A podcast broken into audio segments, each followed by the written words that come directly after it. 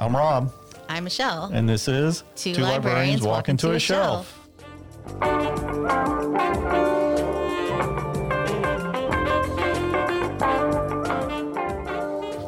Today is episode 20. Can you believe that? 20 episodes. I can't believe they let us talk for 20 episodes. I can't believe they let us talk after like three of them. Yeah, me neither. That they didn't stop us. Okay, guys, that's enough. Somebody stop them. Come back with my library. But so today, what are we talking about? We're talking about some digital picks, some books and whatever that we picked from our Hoopla selections and from our Overdrive selections. Hoopla, hoopla, hoopla dee doo. I have a story on hoopla for you. No, Rob. I love that. yeah, uh, Overdrive. I finally am finding some stuff on Overdrive, which um, I, I think Hoopla spoiled me. Hoopla has all the good stuff. It does have a little bit of everything. Overdrive to me reminds me of like Blockbuster Video. Like they had all those selections of all the newest stuff, and it was all clean and neat, and there was always all all these selections, but you couldn't find anything too weird. But then you went to a weird, Like family video store, well, yeah, quote unquote family, you know, something family owned. family owned, a mom and pop, you know, crunchy video, then that's where you found the weirdest, craziest stuff that you didn't even know existed. And that's what Hoopla is to me. But, you know, there's something to be said about going into the nice overdrive and finding best selling books. And, and there's bestsellers on Hoopla, but I- I like that you called it crunchy because my first pick for Hoopla is very wholesome. uh oh. So that's just funny, but that's okay. Okay.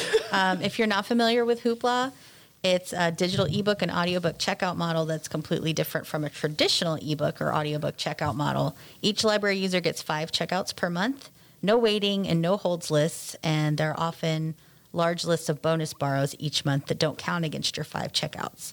So it's like a hybrid model between a streaming service and a library service.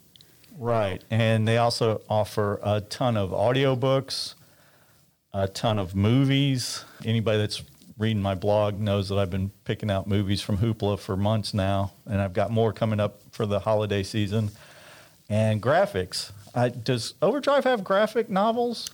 Uh, sometimes, but not like Hoopla does. Hoopla has an amazing Yeah. amount. I have just found a ton of stuff graphic wise on there. So, yeah, so it, two different things. Overdrive is more of a library. Yeah, it's a traditional library model. One book equals one checkout at a time. Yeah. Uh, so there's holds lists. Sometimes those lists get kind of long. But Uh-huh. Hoopla is more instant gratification for the streaming age. We offer both, and we've got stuff to talk about on both of them. So, what do you got? Uh, my first pick, it's on Hoopla. It's actually a whole series by Robyn Carr. It's the Virgin River series.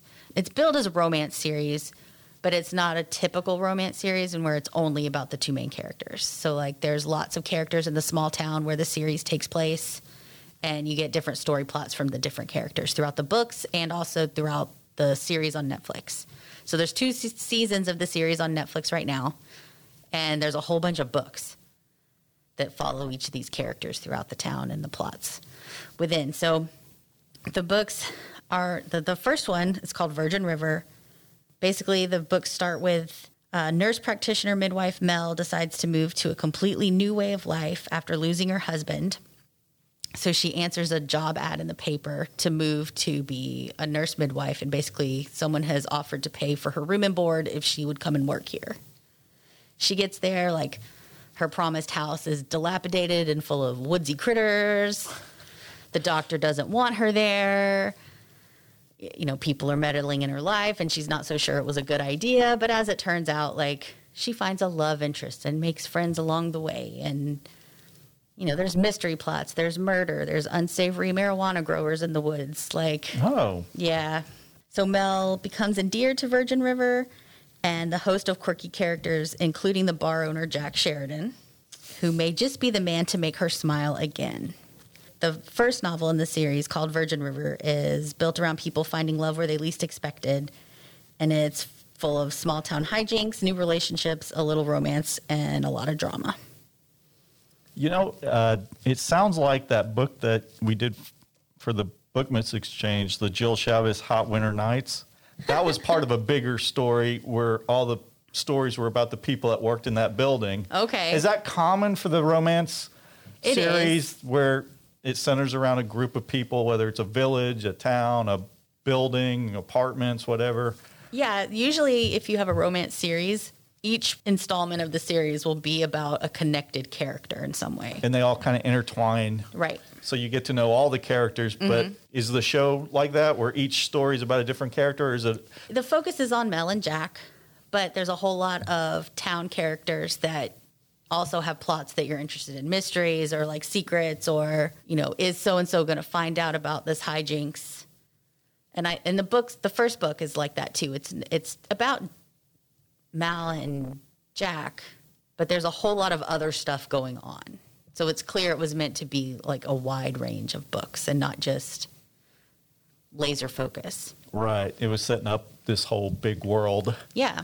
Gotcha. So it's Gotcha. it's like a, it's a comfort watch and a comfort read. So how does the series compare to the books? Pretty true to the books, like it's the same enjoyment. It's the same enjoyment. I think it's done an okay job sticking to the original, but I translating a book to a movie doesn't always exactly work. You got to make or a book to a show. You got to make some editorial adjustments Right, to keep right. it interesting in a different format.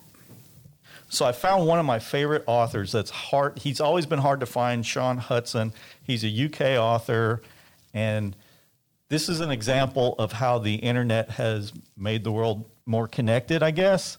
So back in the 90s, if you wanted to read a Shaun Hutson book, he had one breakout novel called Slugs, which is a great story about man eating slugs.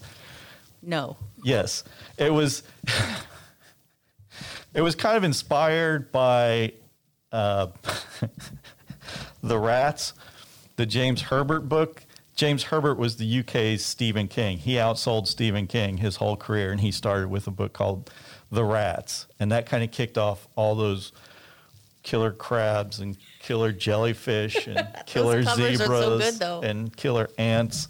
And so at the very end of that cycle, Shaun Hutson, being a, a young guy who read those books when he was in school, contributed Slugs, which then spawned the amazing movie of the same name, Slugs. Slugs.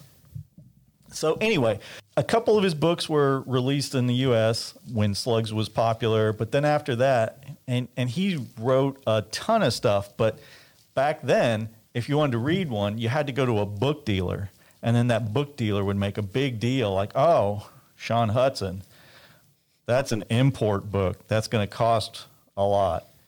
And so, like, you would end up paying 20 bucks for a paperback that really at that time shouldn't have been more than five or six bucks. But if you wanted to read it, that's, that's what you had to do. The internet now has connected us in all these wonderful ways. And on Hoopla, not only did I find this Shaun Hutson novel, Monolith, but there's a ton of them that I've never caught up with. So I am so excited to find him. Um, he's not for all tastes but uh, he's definitely a genre writer who enjoys spilling a couple buckets of blood uh, along the way. So, Monolith is a story about a new building being constructed in London by a wealthy Russian businessman and all the horrible accidents plaguing the structure.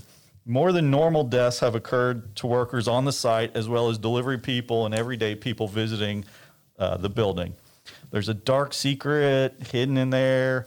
There's something going on in the rich Russian guy's penthouse on the top floor. Of course. Of course, there's all these weird omen esque accidents where elevators are crushing guys' heads and cutting people in half, and all kinds of nutty stuff with the wiring and the plumbing. And, and one of the weird things is, whenever there's an accident, they don't find a drop of blood anywhere. Where's it going? You know, who knows? Like, it's a building. but there's Clean up on aisle three. there's uh, a there's a newspaper reporter Jessica Anderson, and she knows something's up, and so she's going to be that determined reporter that's going to keep nosing in to where like it doesn't matter how dangerous it gets she's just going to keep on running into this building that seems to be eating people and try to expose what's going on. And this is a fun horror book. This is for people who just want a fast, quick read. It's descriptive and it's told with Hutson's knack for fast dialogue between characters, seriously graphic mayhem, and a, just a breakneck pace uh, with a lot of monster payoff in the climax. And there's a there's a little bit of a twist there, just like all of his books. There's something just quirky enough. They're not your run of the mill horror books, and I I can't recommend Shaun Hutson enough. I've always enjoyed him. Like he had me at Slugs, and then when he did the sequel, Breeding Ground, which is not available on Hoopla, but Is it about slugs? it's about super slugs. oh dear. Yeah. So this guy can make a horror story out of anything. Is it a classic? No, but it doesn't have to be. It just has to be entertaining. Right. And it certainly was. Okay. What else you got? Well, I think it's funny that you found an an older author that you like rediscovered because I also did that. So on a summer trip with my family, I like 98 or so. I remember browsing the paperback section of the grocery store Oh, in the, the beach town where we were. And I needed a book so I could ignore my family on vacation, you know? Sure, I do. So, so I found this book called Eternity Road by Jack McDevitt. I read the back and was intrigued, and you know, read it while we were on vacation. So I found it on Hoopla, and I started reading it again to see if I liked it just as much now as I did then. And actually, it's it's engaging and interesting, and it's not greasy like some science fiction novels can get. Sure. So I'm appreciating that. So it's set in a future United States where people they now call their ancestors the road makers because that's about all that's left. Interstates and roads, some buildings, but mostly interstates and billboards. Okay. So they call us the road makers. Uh, the main character, Chaka, misses her brother, who's gone to find the mythical roadmaker city of Haven, but he never returned. And she's inherited a family heirloom, an artifact from the roadmakers, a book called A Connecticut Yankee in King Arthur's Court. Oh, so I was like, okay, that's fun. The only Right. like the only last thing anyone has of like us now is a Mark Twain novel. So she's inspired to follow in her brother's footsteps to find Haven and discover the secrets of their ancestors. So this book has everything bloodthirsty river pirates, electronic ghosts who mourn their lost civilization, flying sentient machines, a Mark Twain book, and a secret about civilization's past. So there's really no romance in this book. Like I said, sometimes science fiction can get a little greasy. There's none of that. And uh, it's like a road trip story if our highways were deserted. okay. So she like goes on this road trip with some other people trying to discover the city, and along the way they find their river pirates and you know other dangers of a science fiction nature.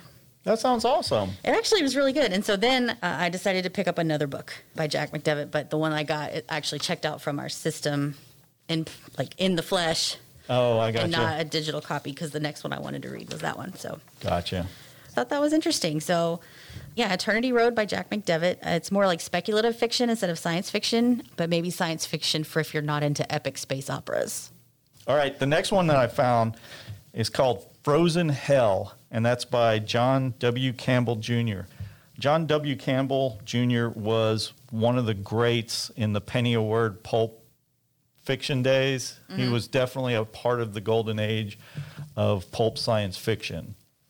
And he wrote a ton of stuff and then became one of the more influential editors, kind of leaving the writing behind. Mm-hmm. There's a couple collections of his short stories on Hoopla, but I gravitated towards Frozen Hell because it's the extended version of Who Goes There. And this is the classic science fiction story about the scientists in the Antarctic who find an alien, and the alien's a shapeshifter. And so, if that sounds familiar, it's because it was made into the 1951 classic, The Thing from Another World, and then remade into an even better movie in 1981 as John Carpenter's The Thing. It also sounds like X Files. X Files was definitely definitely influenced by those penny a word pulps oh, from yeah. back in the day. So the original novella, Who Goes There, it was one of the last things that he had published as a writer, and he actually published it getting into editing. So he felt like the story started too soon. So he cut it, and he basically cut the first three chapters roughly and kind of rewrote chapter four, and that's where the classic novella Who Goes There starts. Frozen Hell starts from the second that they find the alien and everything that goes up to then. And I have to say, I really have enjoyed revisiting this extended version of this text, which has just been found. I think this was like two years ago. They finally found it. It was kind of a legendary, like, you know, there was these missing chapters, but no one's ever found them. When they found them, because all his papers are in uh, an archive at, I forget the college that, that it's in, but somebody was doing a study of his work, got access to the archives, and found a file that said Frozen Hell, and it had the original story Whoa. every word of it in there. So they're like, oh, the world needs this. And uh, so that was like a big deal a couple years ago when this came out. So I was thrilled to find this on Hoopla. Uh, if you're a fan of science fiction, horror kind of books and movies, I would definitely recommend this. This is a great golden age era sci fi pulp story.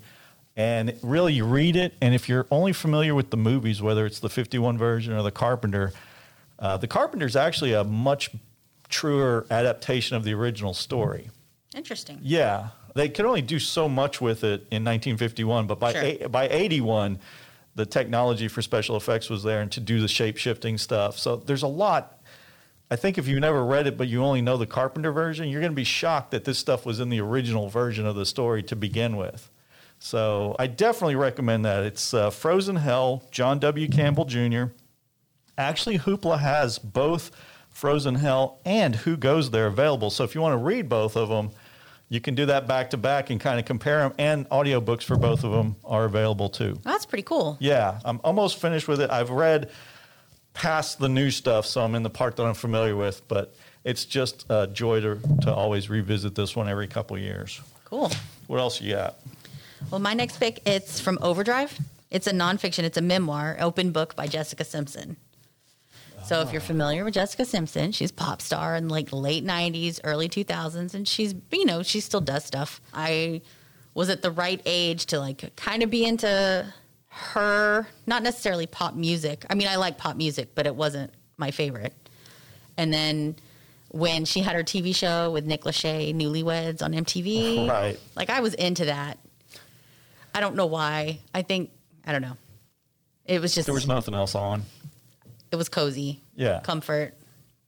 I enjoyed it. And her like, is this chicken or is this fish? she talks about that. Yeah, she talks about that in the book about how she's like, well, she's like, I'm always kind of ditzy, and that's just part of who I am. But they played that up in the show, and they wanted me to play that up in the show Right. for you know interest or whatever. She's like, and that's fine, whatever. it was funny. People laugh, it's great. Yeah. But so this memoir came out earlier this year, and I listened to the audiobook, which she reads. And she kind of talks about her life in small town Texas in the South, growing up in churches and what it was like to be in like the evangelical Christian music entertainment circuit as a young and attractive woman and like the damage that it that kind of did to her. And then how she carried that on through like the rest of her career, never feeling like she was pretty enough or skinny enough or anything enough for anybody. Uh, she tells it all with lots of humor. So it's not a sad memoir by any means. But she did go through some struggles, like her marriage to Nick Lachey fell apart, and she had her fated relationship with Tony Romo. And, you know, and it's part, the last part of the memoir is her talking about how she's overcome her substance addiction to deal with her depression and mental illness. Wow. So, like I said, it's the subjects in the book aren't necessarily happy, but she's funny. And so it it was actually a, a nice listen. It was enjoyable to listen to, even though sometimes the subjects got kind of heavy. Anyway, I recommend it. And she reads it herself and it felt very authentic. Well, that's, that sounds pretty good. Like it sounds like there's a happy ending, Yes. happy-ish, Yeah. and you're you're getting it from her. Yeah. So point and it made. also it was a little bit gossipy, tabloidy, right? So she's like talking about behind the scenes with Nick Lachey or behind the, the scenes at the Mickey Mouse Club auditions where she got beat out by Christina Aguilera. Oh, Drama. should have hit her with a pipe or something. Busted her kneecaps. Wait a minute. Oh, wait a minute. I think that somebody did that. I've seen that book come through. I was wondering if that was It was enjoyable. Okay. It was it was amusing, and like I said, she she tells the stories with a lot of humor and a little bit of self deprecation. okay. You know, like it was it was enjoyable. All right, so I tried something different. I tried a graphic biography. I've seen them here in the collection, but I've never I've never seen one that was interesting enough for me to pick up. But on Hoopla, I found The Twilight Man, Rod Serling and the Birth of Television by Koren Shadmi. Uh, you know who Rod Serling is, right? I do not. He he wrote and created The Twilight Zone, Well, now I know. hence The The Twilight to- Man. right, the, the title. So, um, honestly, I, I kind of got this by accident. I didn't realize I borrowed it, but then when I borrowed it, I went ahead and, and started reading it and realized that this wasn't for kids. This was an adult graphic about his life, and it touched on aspects that I was really surprised came out, particularly his four pack cigarettes a day habit and all his extramarital affairs. It's got those aspects as well as a lot of violence depicted during his uh, time in World War II, and then some rough language. But if you're older and you like the Twilight Zone and you're interested in learning a little something about Rod Serling, I, I don't think there's a better primer uh, than The Twilight Man, Rod Serling, and the Birth of Television. It's a graphic on Hoopla. That's kind of cool. Yeah. Uh, again, I was surprised. I've seen him here, and you know, not interested in any of the ones that we would have. But then uh, I've read a lot about Rod Serling, and he he did have uh, quite an interesting life. But uh, this one was pretty good. I, I, I recommend it. Okay. I've got one last thing to talk about from Hoopla. Okay. Um, it's a book series recommendation for kids. Okay. Most people have probably heard of it. It got my 10 year old reluctant reader to read. Oh, awesome. Yeah, so it's the Percy Jackson series by Rick Riordan. I'm sure you working in a library, shelving books, cleaning books, putting books on All the time. carts. You see those books everywhere all the time. Yep. There's a bunch of them. They start with The Lightning Thief. There are several series that follow different characters that Percy, the main character, meets along the way. So you've got your main Percy Jackson series, and he meets so and so, and so and so now has a series. So there's a couple of those. And they meet it back up with Percy Jackson and his like band of friends here and there. I've listened to a couple with my son. I haven't read any all the way through, but they're quick, they're fast paced, action packed. They have relationship problems just like most books for that age group are going to have, like how to be a friend. It's a little bit more sensationalized because they're demigods with powers. Sweet. Yeah. but you know, they're they're full of action. There's a pin that turns into a sword. Like it's it's crazy. And it got, you know, if you have a 10-year-old who maybe doesn't think they like to read or books are boring, maybe toss a Percy Jackson audiobook at them when they're just messing around and see if it piques their interest. Okay. So they're all on a bunch of a bunch of Percy Jacksons are on Hoopla. Not all of the other series are on Hoopla. I do like the covers. The covers look like the kind of books I would have been gravitated towards. right? There's always like a kid with a towards sword, yeah. on a, riding a wave into a Monsters. big explosion. Yeah. Yeah, it's, I can see where he would probably get into that. and so he like runs around with a sword, listening to his Percy Jackson book. Cool. Well, I've got two Christmas picks from Overdrive. The first one that I found was called Christmas Tales of Terror. And this one, I just thought this was going to be great. Christmas Tales of Terror by Chris Priestley. We got a skeleton wearing a Santa hat. Now, that to me, that cover, I would have picked that for you. yeah, that cover writes a check. Yeah. Did it cash? No. Oh. Is So- it just like tales of going to Walmart and then being out of condensed milk for your pumpkin pie? or That would have been way more exciting than what I got. This is Oh, no. basically a collection of seven Christmas horror stories that forgot the horror. Uh, this is for people who like to read scary stories that aren't scary. and while it's written well enough, I, I got about three pages in and then started to suspect that this was written for children not brave enough to read real horror stories. And Chris Priestley, I think, is a writer of young adult and juvenile. So I got sucker punched. I was going to say, were you like duped into checking this one out? Yeah, so this was the first thing I checked out from Overdrive. So it's very hard for me to trust Overdrive. It's not Overdrive's fault. Well, Uh, I read it all because I borrowed it. Uh, it's a quick enough read. There's just no payoffs, you know. I like my Christmas horror dripping with crazy Santas, rabbit elves, and Krampus spiking the punch at the office party. It's rooted more into the ghost stories told at Christmas time. So certainly, if if you want to read something like that, Christmas Tales of Terror is probably what you want. It's not. It's not. It's not scary. It's maybe mildly creepy if you're like s- five, but probably if if somebody reads one and then wants to tell one to the kids around the fireplace, that's probably pretty good stories to do that. So Do you know much about like the tradition of telling ghost stories on at Christmas time? I don't. I don't know a whole lot about it, but it's apparently a thing. And like the scary ghost stories line or whatever. What Christmas song is that from? is long, long ago.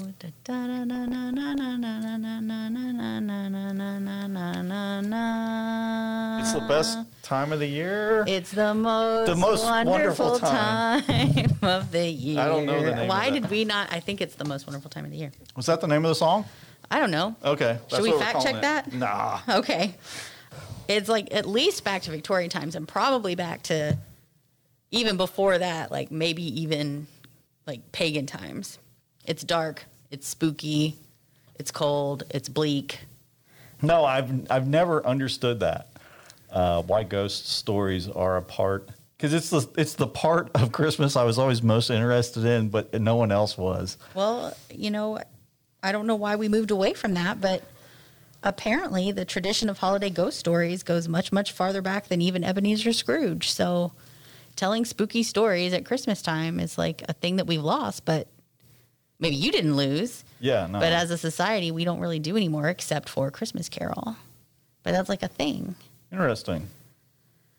The other selection I got from Overdrive, Rocky Mountain Christmas by William W. Johnstone and J. A. Johnstone. I believe that's a grandfather and grandson writing pro- team. Yeah, they're prolific. Yes, well, I think that I think the older Johnstone has passed away, and that the younger one is now writing. But they they collaborated on a lot of stuff for a lot of years. And this one, this one's a surprise. I, I read a lot of his books from years and years and years ago before he was writing, or they weren't westerns. He might have been writing westerns at the same time that he was doing some some horror novels. But uh, this one, there's a train headed to Colorado, and Matt Jensen's on it, and he's headed to Sugarloaf Ranch to see his friends Smoke and Sally for Christmas. Duff MacCallister, a Scotsman, is also at the Sugarloaf Ranch for the holiday with his bagpipes. I just want to interject here that Rob can't read this with a straight face. So I'm not sure about the buy in on this book. This, first of all, this is very serious. Okay. All right, so Sally is famous for her bear claws. Also on the train are Jenny McCoy, a widow who was a hostess at a house of ill repute. Uh oh. She didn't do anything. She just talked to gentlemen. But she was forced to get into some incriminating photos and she was run out of town for being a lady of the night. Also, there's nice guy Luke Sheridan, and he was framed for murdering a crooked deputy who tried to rob him.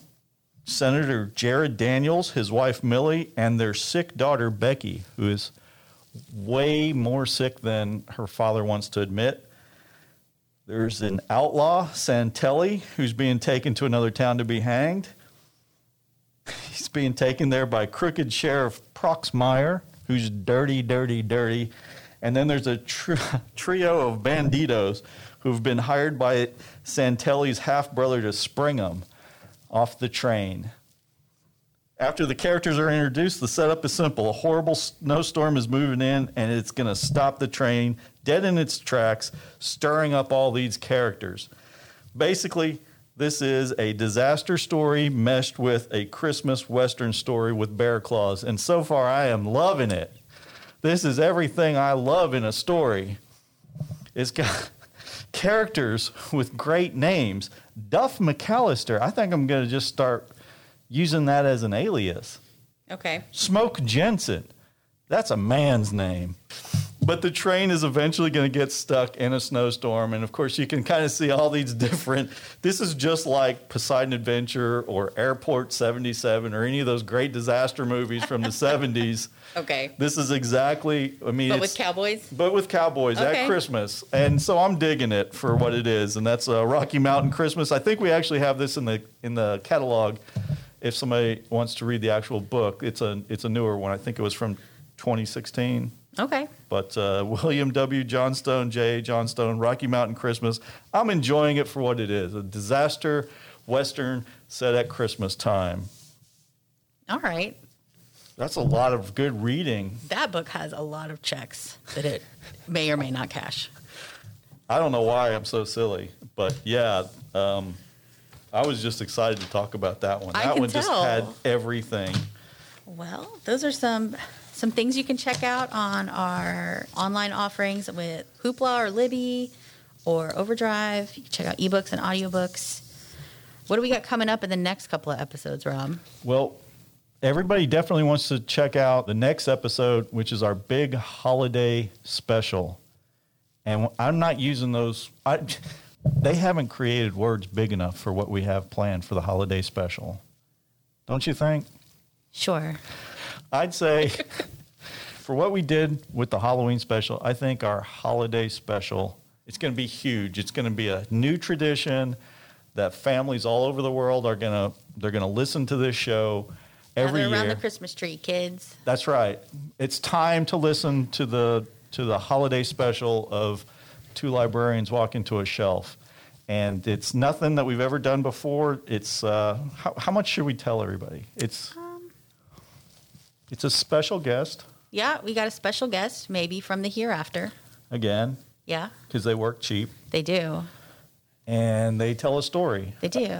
a classic, tender story uh, about the time, about the season, Yeah, maybe the reason for the season. maybe. So that's going to be a special show, and We're going to try to get that early so everybody can get a chance to listen to that before Christmas Day. so it's a special show going to come out on the 22nd. Hopefully, it's a holiday story, and uh, I think it's going to be fun. And it's not the normal podcast; it's going to be kind of shorter, so you can listen to it a lot more. You're probably going to want to listen to it and then share it with all your friends. So feel free to send links to it Yeah. all over the world. Listen two or three times. Yeah, please.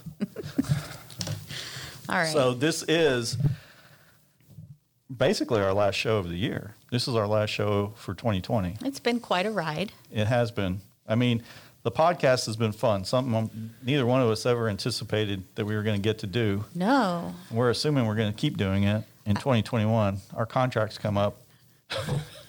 We would like to renew those. we are. I am definitely enjoying this. This is. Um, this has been one of the great things to keep me going this year. Yeah, definitely. It's been a weird year. Let's just say it. It has been a weird year. So, do we want to reflect on that?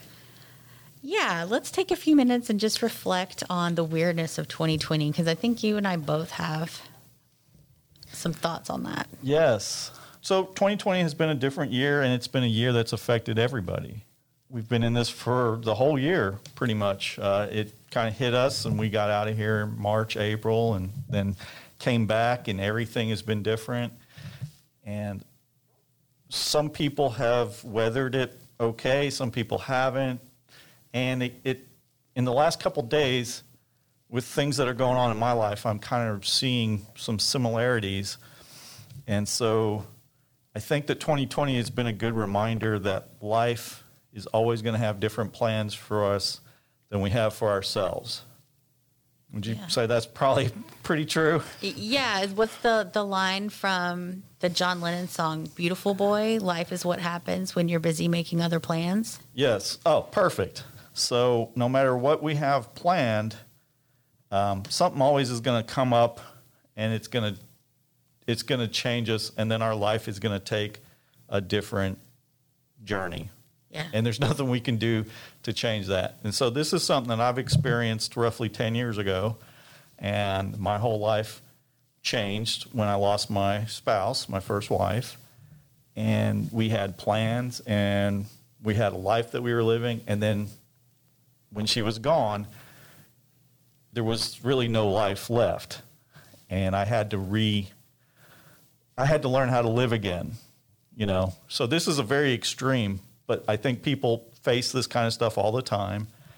And uh, you can lose a spouse, you can lose a loved one, someone close, uh, a divorce, a breakup of any kind. You can lose a job, and all your security's gone. And now you're forced to deal with something that you never even really wanted to think about happening. Yeah. And you do it. You know, eventually you do it. So I've noticed in 2020 that that's happened on a grand scale. Like this has happened all over the world. Yeah. And I'm comparing what I went through and what I've seen other people go through. This isn't special to me. We all have these challenges sooner or later. If you live long enough, you're going to go through all kinds of crazy stuff. And I think that the entire planet, more or less, is going through grief together because I'm seeing all the stages of grief Yeah. All the way across. And it's everything that I experienced and dealt with. And I see it in patrons coming in, I see it in my coworkers, I see it in my family, and everybody deals with it separately. I mean, there's denial, Yep. there's anger.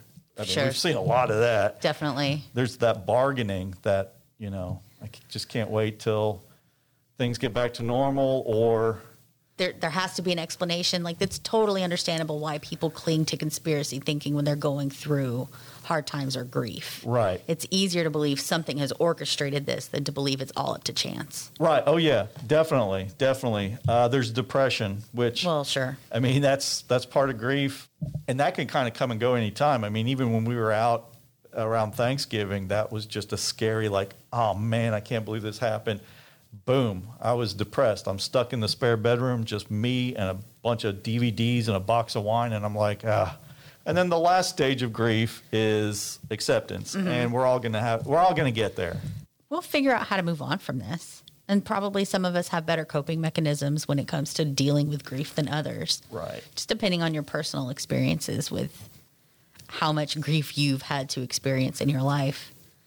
And I think that some of our younger people haven't had as much to have to deal with, Right. so they don't have that. You know, I didn't have a whole lot, but I had lost grandparents and uh, my father, and you know, you learn. You know, I'd lost jobs, I'd lost opportunities. You learn. It's all life experience. It's all perspective. Yeah. But I don't think that anyone's really looked at what's going on in this way. But this is what I kind of have recognized, and we've talked about it. and thought It was, you know, I think that there is this mass grief uh, going on, and a lot of people I don't know. I mean, it's just something that we're not taught how to handle. and and I don't think it's a widespread like let's let's take it back to say September 11th, 2001. There was a mass grief that happened at that point, Absolutely. right? Like the United States was grieving for a loss of security, you know, a loss of its people. Um, and it was a mass grief event, but it was a singular event. And we knew we were all experiencing a grief of sorts.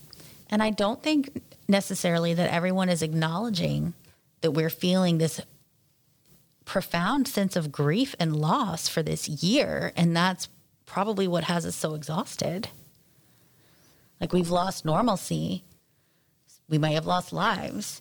We may have lost jobs. We may have lost, you know, vacations that you planned for for a really long time. Things, you know, your kids, maybe you looked forward to your kids' graduations and you didn't get that, or your kids were looking forward to any number of events and they weren't there. Um, and I don't think there's a widespread acknowledgement that what we're experiencing is grief. Uh, and that's weird because it, it like it's all there. Like every stage Yeah. of it is is here, and I hope that it's recognized at some point. Yeah. because it's you know this is you know there's been a huge loss of normalcy this year. Mm-hmm. And it's got everybody off kilter. And everyone's dealing with it different. Like you always hear that people deal with grief differently. Mm-hmm. We're seeing that. Yes. i mean so it's And grief isn't linear. no not at all No. It will sucker punch you. it'll come right up on you when you think it's not there, and just you're like, bam. Yep. And the stages aren't linear either. So you can get to one stage and you're like, I'm getting better. And then you're going to get, just get knocked back to another stage. Yeah, I mean, you can get all the way up to acceptance and say this is the way it is, and we're going to move forward, and things are going to change, Yep. and everything's going to be good, and then And then you're angry. There's anger. That's the one I was going to go to. Yep. That's so. Anyway, I you know I hope that's worth something to somebody, uh, some people that are listening. Yeah. Um, I can say that we've changed what we do here, Mm-hmm. and this podcast is something. And I know we've heard from people who have enjoyed stuff, who've connected with stuff we've said. Yeah. We've you know maybe succeeded in in reminding you of some memory that you hadn't had in a while, or just got you to laugh when you maybe didn't want to laugh, or turned you onto a book or a movie or anything. And this is this Gave you been a- permission to accept your comfort reads yeah, and watches there's no more instead guilt. of feeling guilty we got, We them. literally got rid of guilt this no year. more guilt. Guilt is gone. I haven't heard anybody say that since we did that podcast. At least not in this branch. Not here. no way. So, you know, we just keep on rolling. You know, we just keep making it up as we go. It's kind of like Indiana Jones, who I've always kind of thought I was like. Mm-hmm. I've stopped shaving, but no one can tell because when I'm wearing my mask, it's not there, and then I take it off, and everyone freaks out. Do you want to talk at all about how once you get past like you need, when you start to move through your grief, you end up in your new normal? Sure. Okay. So, uh, 11 years ago or so, I lost a pregnancy. And a piece of advice a friend of mine gave me at the time that made me angry was that don't try to get back to your old normal. You have to try to find your new normal. And at the time, I hated that so much. But that was the best piece of advice that anyone gave me about grief. And it's helped me so much through other situations since then. And I think that's what's keeping me from mourning so much of life pre pandemic is knowing that there will be a new normal. It won't be the same, but there will be a new normal. Yeah, I you know I hated hearing that the new Yeah. normal. Like I didn't want a new normal. No. everything was great the way it was. Right. People say some things, I don't know, to connect, to comfort, and they and they miss like what I hated was when anyone said, "I can't even imagine what you're going through."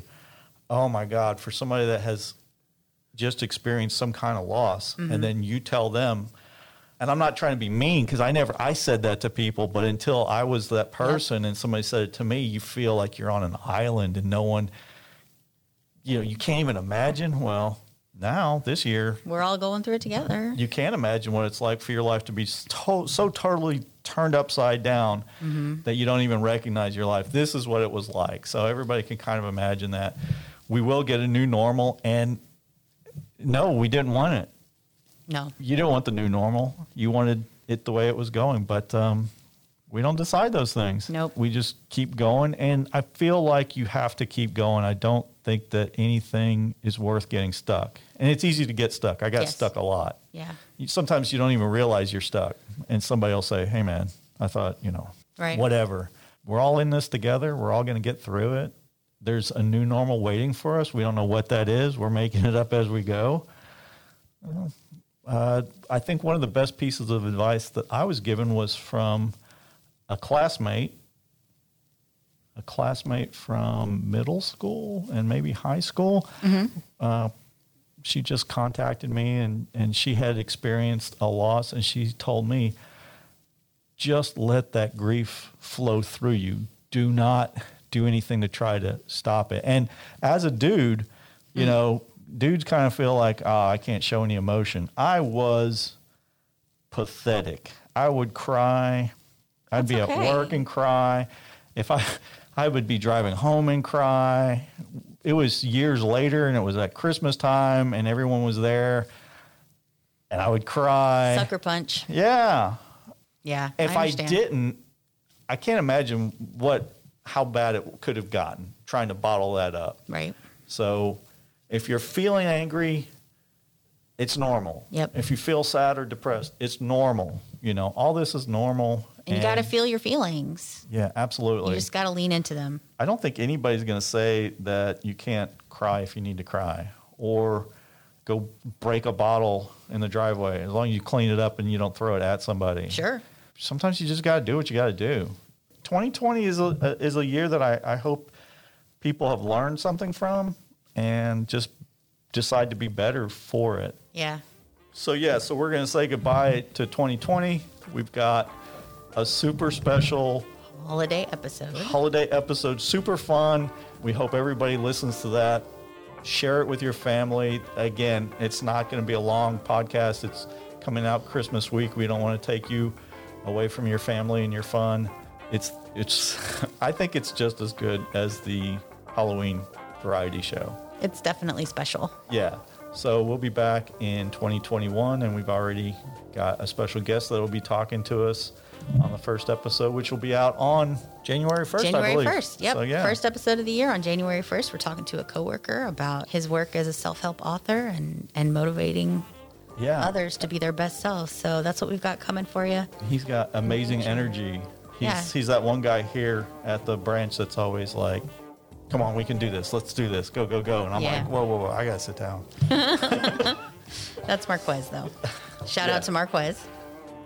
I think that's it. Uh, Yeah. We will leave you with this last thought. No matter what they tell you, no matter what they say, don't, Don't trust, trust robots. Bye. Bye.